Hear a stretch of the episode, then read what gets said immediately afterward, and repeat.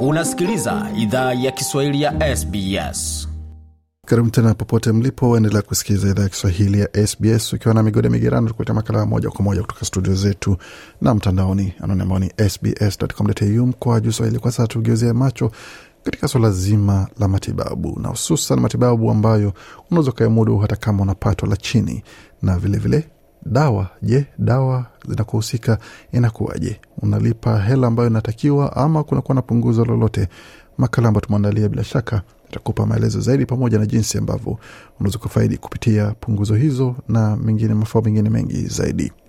Raia wa Australia, wakazi wa kudumu na wakimbizi wanaweza pata matibabu bure au kwa bei nafuu pamoja na madawa kwa kujisajili katika mfumo wa Medicare ambao ni mfumo wa huduma ya afya kwa wote.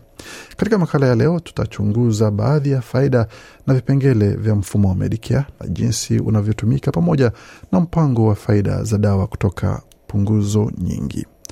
Medicare hutoa ruzuku kwa huduma nyingi muhimu za matibabu zinazojumuisha kumwona daktari, vipimo vya damu, scan, x-ray na baadhi ya upasuaji. Mfumo huo hufunika pia vipimo vya macho vya kila mwaka kwa daktari wa macho pamoja na chanjo za watoto. Medicare hufanya kazi pamoja na mpango wa faida za dawa au PBS ambao hutoa punguzo kwa dawa ambazo daktari ameshauri zitumiwe. Justin Bott ni afisa wa taarifa ya jamii katika shirika la Services Australia. Amesema kwamba hatua ya kwanza ya kutumia mfumo hiyo inahusu kupata kadi ya Medicare na namba.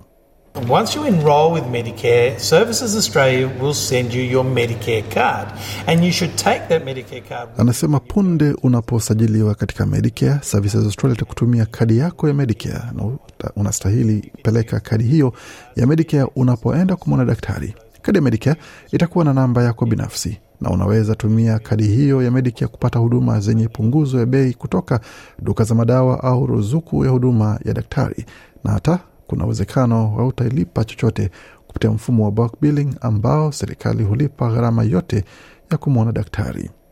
Unapougua nchini Australia, unastahili enda kwanza kumwona daktari anayejulikana kwa jina la ufupi kama GP katika zahanati au kituo cha matibabu, isipokuwa kama uko katika hali ya dharura. Katika hali hiyo, unashauriwa kwenda mara moja katika kitengo cha dharura cha hospitali. Hata hivyo, katika kesi nyingi, watu ambao wanaumwa au wanahitaji huduma ya matibabu humwona mtu kama Daktari Douglas Hall. Yeye ni GP ambaye amekuwa akitoa huduma ya matibabu katika vitongoji vya kaskazini ya Sydney kwa miongo kadhaa. Huyu hapa na maelezo zaidi. The GP in Australia can probably handle 80 90% of most conditions that a patient comes in to see. Daktari Ho anasema kwamba GP nchini Australia anaweza tibu kati ya asilimia 80 na 90 ya magonjwa ambayo mgonjwa nayo. Atasikiza dalili zako na kujaribu kutambua tatizo lako na kinachohitajika kwa upande wa matibabu, na utamfafanulia pia mgonjwa tatizo analo. Wao ndio watu ambao wanaweza mpa mgonjwa matibabu kikamilifu, amesisitiza Daktari huo. GP anaweza GP anaweza kumtuma mgonjwa aende kufanya vipimo vya ziada, taratibu zingine za kimatibabu, au hata kumtuma amwone daktari mtaalam. Katika hali tata, wagonjwa wanaweza tumwa kuhudumiwa hospitalini.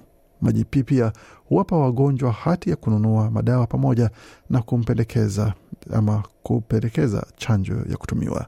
Baadhi ya huduma za majipi hulipiwa kikamilifu na Medicare, ila kuna huduma zingine ambazo mgonjwa huchangia malipo na Medicare. Kiungo muhimu cha mfumo wa Medicare na GP kinaitwa kwa Kiingereza billing. Ukitembelea kituo cha afya kinachotumia mfumo wa bulk bills, hautalipa chochote utakapomaliza kupewa huduma. Daktari Hall na maelezo zaidi. Depending on which practice you go to, which doctor you see, and in what circumstances, it's up to the doctor. And Anasema kutegemea na kituo cha afya unachotembelea, daktari unayemwona na mazingira gani, ni wajibu wa daktari na zahanati hiyo kuamua kama watatumia serikali bili ya huduma yao moja kwa moja kupitia Medicare au kama mgonjwa binafsi ndiye atalipa. Ukienda kumwona daktari anayetoa huduma ya bulk na hana tatizo kutuma gharama ya matibabu yako kwa Medicare, hautahitajika kulipa chochote. Daktari huo hapo akisisitiza. ila ukimwona daktari ambaye hatumii mfumo wa bulk billing itakubidi ulipia gharama kamili ya huduma hiyo. Hata hivyo, bado unaweza dai sehemu ya hela hiyo kupitia mfumo wa marejesho ya Medicare. Justin Bot kutoka Services Australia na maelezo zaidi tena. Now, the easiest way to claim that money back from Medicare is in your doctor's office. Bwana Bot anasema kwamba njia rahisi ya kudai hela hizo kutoka Medicare ni katika ofisi ya daktari wako. Wanaweza dai hela hizo kwa Medicare kwa niaba yako, kisha Medicare itatuma hela hizo katika benki yako muda mfupi baadaye. Kama hauwezi, itabidi uende kwa Medicare, na unaweza kamilisha shughuli hiyo pia mtandaoni kwenye tovuti hii servicesaustralia.gov ama .gov.au. Walipo, wa Australia huwekeza katika mfumo wa Medicare kupitia mfumo wa kodi ya mapato kupitia tozo ya Medicare. Kiwango cha ambacho wachangiaji hulipa katika mfumo huo hutofautiana kulingana na umri wao pamoja na mazingira yao binafsi ya kifamilia yao. Raia wa Australia pamoja na wakazi wa kudumu ambao wako katika mazingira magumu na wenye kipato kidogo kama watu ambao wanatumia kadi za malipo ya ruzuku pamoja na wazee hupata faida ya ziada ya Medicare pamoja na ruzuku za PBS. Bwana Bot amesema mfumo wa Medicare na PBS unazingatia ama una vizingiti vya matumizi. Vizingiti hivyo vikipitishwa, gharama ya matibabu ya wagonjwa hupunguzwa zaidi, kama anavyoelezea hapa.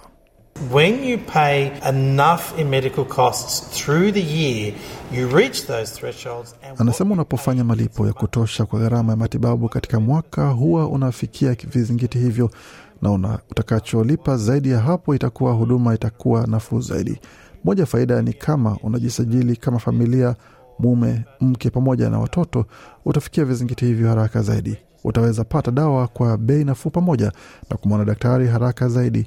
Ni wazo zuri kujisajili kama familia ili gharama yako yote iende kwenye vizingiti hivyo haraka zaidi, alisema Bwana Bot.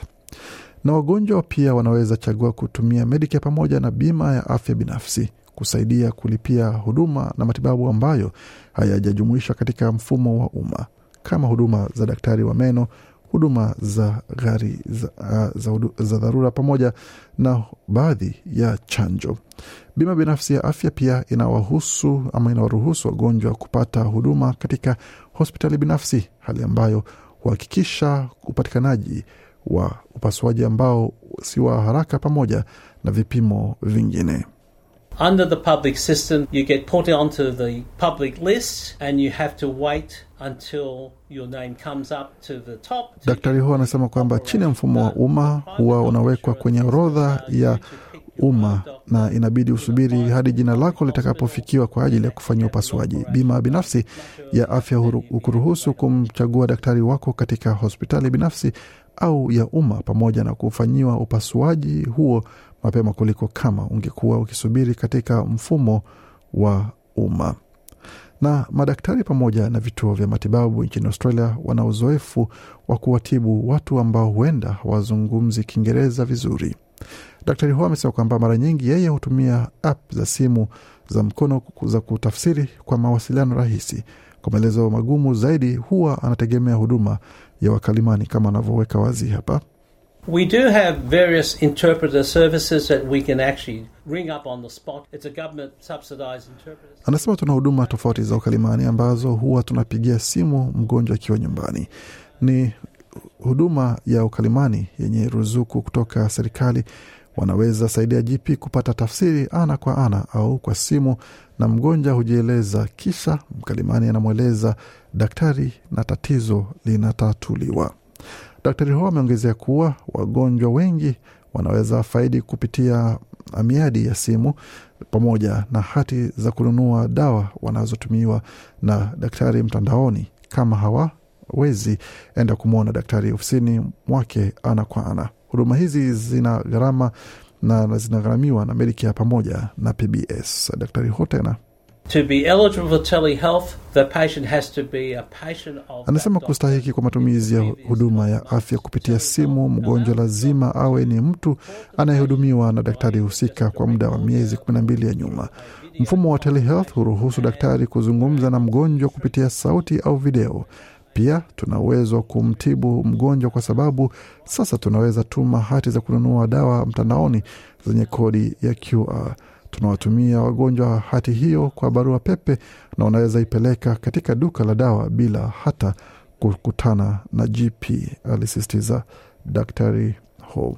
Kwa mingi zaidi kuhusu mfumo wa Medicare na jinsi unavyoweza kuutumia kwa ufanisi zaidi, tembelea tovuti yetu anwani ambao ni sbs.com.au mkwa Kiswahili. Vilevile makala yanaendelea na waandishi wetu Claudiana Blanco na Gode Migerano. Hii ni idhaa Kiswahili ya SBS. Penda, shiriki, toa maoni, fuatilia idhaa ya Kiswahili ya SBS kwenye Facebook.